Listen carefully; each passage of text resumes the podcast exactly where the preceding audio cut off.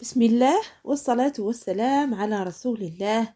السلام عليكم ورحمة الله تعالى وبركاته. تحية طيبة للجميع ومرحبا بكم في بودكاست لو نفكر. لقاءنا اليوم راح يدور حول آه، أو يتمحور حول آه، السلوك السوي. يعني سنتحدث عن سلوكاتنا سنتحدث عن تصرفاتنا ما هي المؤشرات التي آه، تدل على أنه سلوكاتنا سليمة وسلوكنا العام؟ يعني موش بالضرورة في مواقف معينة لكن سلوكنا العام وتصرفاتنا العامة. فمن مؤشرات السلوك السوي الصحيح السليم الذي يقدر أو الذي يجب أن يبدر منا ويظهر علينا وأن نقوم به هناك مؤشرات عديدة. لكن إحنا نحاولوا أننا نقدم المؤشرات الأساسية. فرح نعرض عليكم سبع مؤشرات أساسية وهي العلاقة الصحية مع الذات الشعور بالأمن الواقعية المرونة التوجه الصحيح التناسب والاستفادة من الخبرات السابقة. وراح نحاول نعطي لكل عنصر أو لكل مؤشر تعريف بسيط هكذا لنفهم المعنى الذي نريد الوصول إليه. بالنسبة للمؤشر الأول واللي هو العلاقة الصحية مع الذات يعني آه كيف آه يعني سلوكاتنا باش تكون سلوكات سوية لكي تكون سلوكات سوية ولكي تكون سلوكات مقبولة ولكي تكون سلوكات متكيفة ومتوافقة. في في البيئة التي تظهر فيها. فمن الضروري جدا أن تكون لنا علاقة صحية مع ذواتنا. والعلاقة الصحية مع الذات تتمثل في ثلاث مفاهيم أساسية. المفهوم الأول هو فهم الذات ثم تقبل الذات ثم تطوير الذات. فهذا هذا المحور الأول المتعلق بالعلاقة الصحية مع الذات.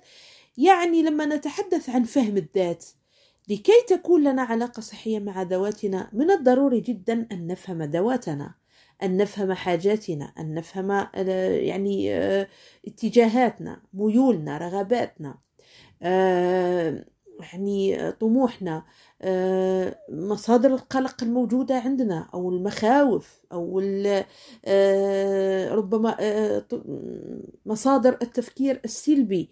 أو يعني كل كل كل ما يتعلق بشخصيتنا بعمق شخصيتنا وهذا الذات هذه التي نحن نتفاعل بها مع العالم الخارجي يجب أن نفهمها في كل أبعادها. والأبعاد الأساسية للذات هي البعد الجسدي البعد النفسي والبعد الاجتماعي وكذلك البعد الثقافي. يعني إنه في البعد الجسدي طبعا معلوم إنه علاقتنا باجسادنا باجسادنا هكذا كوعاء يحتضننا كصورة كهيكل كوجود أصلا مادي موجود في الماء في الطبيعة اللي هو الجسد. هذا علاقتنا به يجب أن تكون علاقة جيدة يعني أن نتقبل أجسادنا وأن تكون لنا صورة إيجابية على أجسادنا وأن نتعامل ونتفاعل مع ومن خلال هذه الأجساد بطريقة جيدة. آه، البعد الثاني في هذه الذات هي البعد النفسي العاطفي الانفعالي هي المشاعر الأحاسيس الرغبات طريقة التفكير يعني كل ما عنده علاقة بالبعد النفسي. البعد الثالث هو البعد الاجتماعي يعني البعد العلائقي العلاقات التي نبنيها مع البيئة التي نتواجد فيها. وطبعا أول علاقات تكون لنا هي العلاقات الأسرية ثم بعدها يعني تتطور وتنتشر وتكثر وتتف يعني و تتنوع هذه العلاقات الاجتماعية. وهذه كذلك بعد من أبعاد تكوين الذات. ثم البعد الثقافي وهو البعد المرتبط بقضية العادات والتقاليد والمعتقدات والإيديولوجيات والجانب الديني ويعني الذي نعيش فيه أو الذي يعني ننتمي إليه من خلال انتمائنا لمجتمع معين أو لبلد معين أو لجماعة معينة. إذا هذا هو الذات. فضروري جدا أنه باش تكون عندي علاقة صحية مع ذاتي أن أفهم هذه الذات في هذه الأبعاد الأربعة. الحاجة الثانية أني أتقبل الذات أو أتقبل ذاتي كما هي ما فيش ذات يعني مثالية أو ما فيش شخصية هكذا نموذجية. كلنا يعني كل واحد فينا عنده شخصية أو عنده آه، سلوك أو عنده تصرفات ليست بالضرورة يعني مثالية آه، ويعني استطاعت أن آه، تحقق نسبة كبيرة من التوافق والاتزان والتكيف. ففيه دائما يعني يكون هناك بعض النقائص وبعض الهزات وبعض الاختلالات وهذا شيء طبيعي جدا. لكن الأهم من ذلك هو أن نستطيع أن نتقبل هذه الذات بكل ما, ما, ما يشوبها من آه، من نقصان وما يشوبها من هزات وما يشوبها من اختلالات وهذا أمر طبيعي جدا. والنقطة الثالثة هي بعد أن نفهم ونتقبل أن نطور ذواتنا يعني أن نسعى إلى تطويرها. وألا نقف فقط في عند حد توصيفها أو تقبلها كما هي ولكن أن نسعى ونحاول دائما لأن نعطي لها دفعة إيجابية ودفعة نحو يعني صور أفضل ونحو أداءات أفضل. إذا هذا بالنسبة للمؤشر الأول على السلوك السوي اللي هو العلاقة الصحية مع الذات. بعدها المؤشر الثاني هو الشعور بالأمن. الشعور بالأمن مهم جدا. لأنه هو دلالة على التوازن الانفعالي لدى الشخص. يعني وهذا الشعور بالأمن نحن لا نأتي به هكذا من الخارج ولا ولا يمكن لنا أن نشتريه من أي سوق أو من أي ولا أن نتحصل عليه من أي بنك أو لا الشعور بالأمن هو شعور يترسخ فينا منذ نعومة أظافرنا وهو مرتبط بدرجة كبيرة جدا بعلاقاتنا الأولية علاقاتنا الحاملة للمعنى في علاقاتنا الأولية مع آه، خاصة مع الأم. يعني العلاقة مع الأم هي التي تعطي للطفل هذاك الشعور بالأمن. وطبعا كل ما كانت هذه العلاقة متوازنة كل ما كانت مشوبة بالحب وبالرعاية آه، وبالاستقرار كلما أعطت هذا الأمان و والأمن للطفل لذلك فالشعور بالأمن هذا ضروري جدا أن يكون متوفر في واقعنا وفي حياتنا لكي تكون سلوكاتنا سلوكات صحية وسليمة. وربما قد نعود لهذا الشعور بالأمن في جلسات أخرى أو في محطات أخرى. المؤشر الثالث هو الواقعية يعني أن نتعامل مع الأمور مع ذواتنا ومع واقعنا بواقعية وبموضوعية. يعني أن لا نبالغ في تقدير ذواتنا بطريقة يعني هكذا مبالغ فيها وأن لا تكون لنا صور غير طبيعية ويعني خارجة عن إطار المعقول. حول ذواتنا وكذلك لا نكون محقرين ولا نكون هكذا يعني آه، نرى آه، أنفسنا بطريقة سلبية. يجب أن تكون الأمور هنا موضوعية ومتوازنة. آه، وهذه هي الواقعية.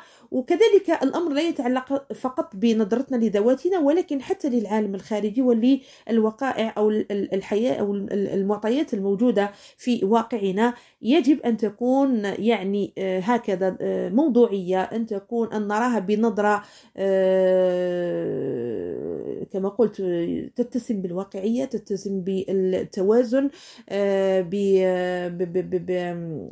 بتقبل يعني كما هي دون أن نعطيها لا لا تفريط ولا إفراط. كذلك في المؤشر الثالث هو المرونة. المرونة هي أن تكون لنا القدرة على تغيير السلوك إذا لم نصل إلى النتائج المرجوة والمستهدفة. بمعنى أنه نحن حياتنا هي عبارة عن سلسلة من الاختيارات سلسلة من القرارات فمن الضروري جدا أن تكون هذه القرارات والاختيارات. أولا نابعة عن استبصار نابعة عن تفكير عن تخطيط ولكن كذلك في حالة ما إذا هذه القرارات وهذه الاختيارات لم تكن صائبة ولن تصل بنا إلى النتائج المرجوة فمن الضروري أن نقف عندها وأن نتراجع وأن نعيد التفكير ونعيد تبني خطط أخرى أو مواقف أخرى أو اختيارات أخرى. وهذه هي المرونة. لا يجب أن نكون متصلبين ومتعصبين في اختياراتنا وفي سلوكاتنا وفي أفكارنا حتى يعني يكون سلوكنا سلوك سوي ولا يكون سلوك يعني غير سوي أو متصلب. المؤشر الخامس هو التوجه الصحيح يعني إنه في في هكذا في رؤيتنا للواقع في تعاملنا مع حياتنا مع مع واقعنا مع مع مشاريعنا مع طموحاتنا مع برامجنا مع مخططاتنا. مع الأفراد الذين يعني نتعايش معهم و نتواجد ونتبادل معهم العديد من العلاقات والمصالح وربما والحاجات. فمن الضروري أنه يعني نكون إذا صار أي إشكال أو إذا وقعنا أي خلل فمن الضروري أن نركز على الإشكال وعلى الخلل الذي وقع وأن يكون تركيزنا حول آه، تحليل الموقف وحول معرفة أبعاد هذا الموقف وأبعاد ممكن المشكل الذي وقع أو الخطأ أو الخلل أو العائق الذي نتعرض له آه، دون أن نذهب إلى اللف والدوران أو ربما البحث عن مصادر أخرى للمساندة وربما آه، كذلك نذهب إلى إلقاء اللوم على بعض الأطراف أو بعض المواقف ولا نتحمل مسؤولية ما نعيشه وما وقع لنا فضروري جدا أن يكون توجهنا آه، توجه صحيح يعني يدور حول الواقع حول المشكل وأن نحاول أن نركز اهتمامنا على هذا الواقع هذا وهذه المشاكل كما هي دون أن نبحث عن مصادر أخرى للدعم أو آه، لإلقاء اللوم عليها أو لنحملها مسؤولية كان من الأجدر بنا أن نتحملها آه، نحن. المؤشر السادس هو التناسب يعني انه تكون ردود أفعالنا آه، طريقة تفكيرنا طريقة تقييمنا آه، تحديد مشاعرنا يعني كل ما عنده علاقة بالتفاعل مع ما يحيط بنا وما يحدث لنا يجب أن يكون متناسبا. يعني ألا نبالغ في بعض الأمور في حين أن الموقف ربما لا يتطلب كل هذه المبالغة. يعني أن ردة فعلنا يجب أن تكون متناسبة ومتوافقة مع حقيقة ما يحدث. لا نبالغ في أن نبدي بعض الأمور وكذلك لا نتغاضى عن التعبير أو عن عن إظهار بعض المشاعر إذا كان الموقف يتطلب آه، إظهارها بطريقة قوية. التناسب يعني أن يكون ردود الفعل تتناسب مع حقيقة الموقف و معطيات الموقف الذي نمر به. وأخيرا المؤشر السابع هو الاستفاده من الخبرات السابقة. يعني من الضروري جدا أن ان نفهم أن خبراتنا السابقة والتجارب التي مررنا بها كانت محطات للتعلم كانت محطات للاستنارة كانت محطات للاستبصار ولبناء وعي أكثر فأكثر. فكل خطأ وكل عجز أو كل زلة هي في الحقيقة فرصة للتعلم. والكل يعرف أن الجهاز العصبي يتعلم من الخطأ أحسن مما يتعلم من الصواب. إذا فالتجارب التي نمر بها والخبرات التي نمر بها هي زاد معرفي يجب أن نعود إليه ويجب أن يكون موجها لسلوكاتنا. إذا في العموم هذه يعني بعض المؤشرات التي أراها أنها أساسية ليكون سلوكنا سلوك سوي وسلوك سليم وسلوك متوافق وحتى نتفادى أو نبتعد عن السلوكات غير السوية والسلوكات الغير متكيفة والتي يعني تضعنا هكذا في زاوية وفي ركن آه، ربما لا نستطيع من خلاله آه، التفاعل بطريقة آه، إيجابية وفعالة مع البيئة التي نتواجد فيها.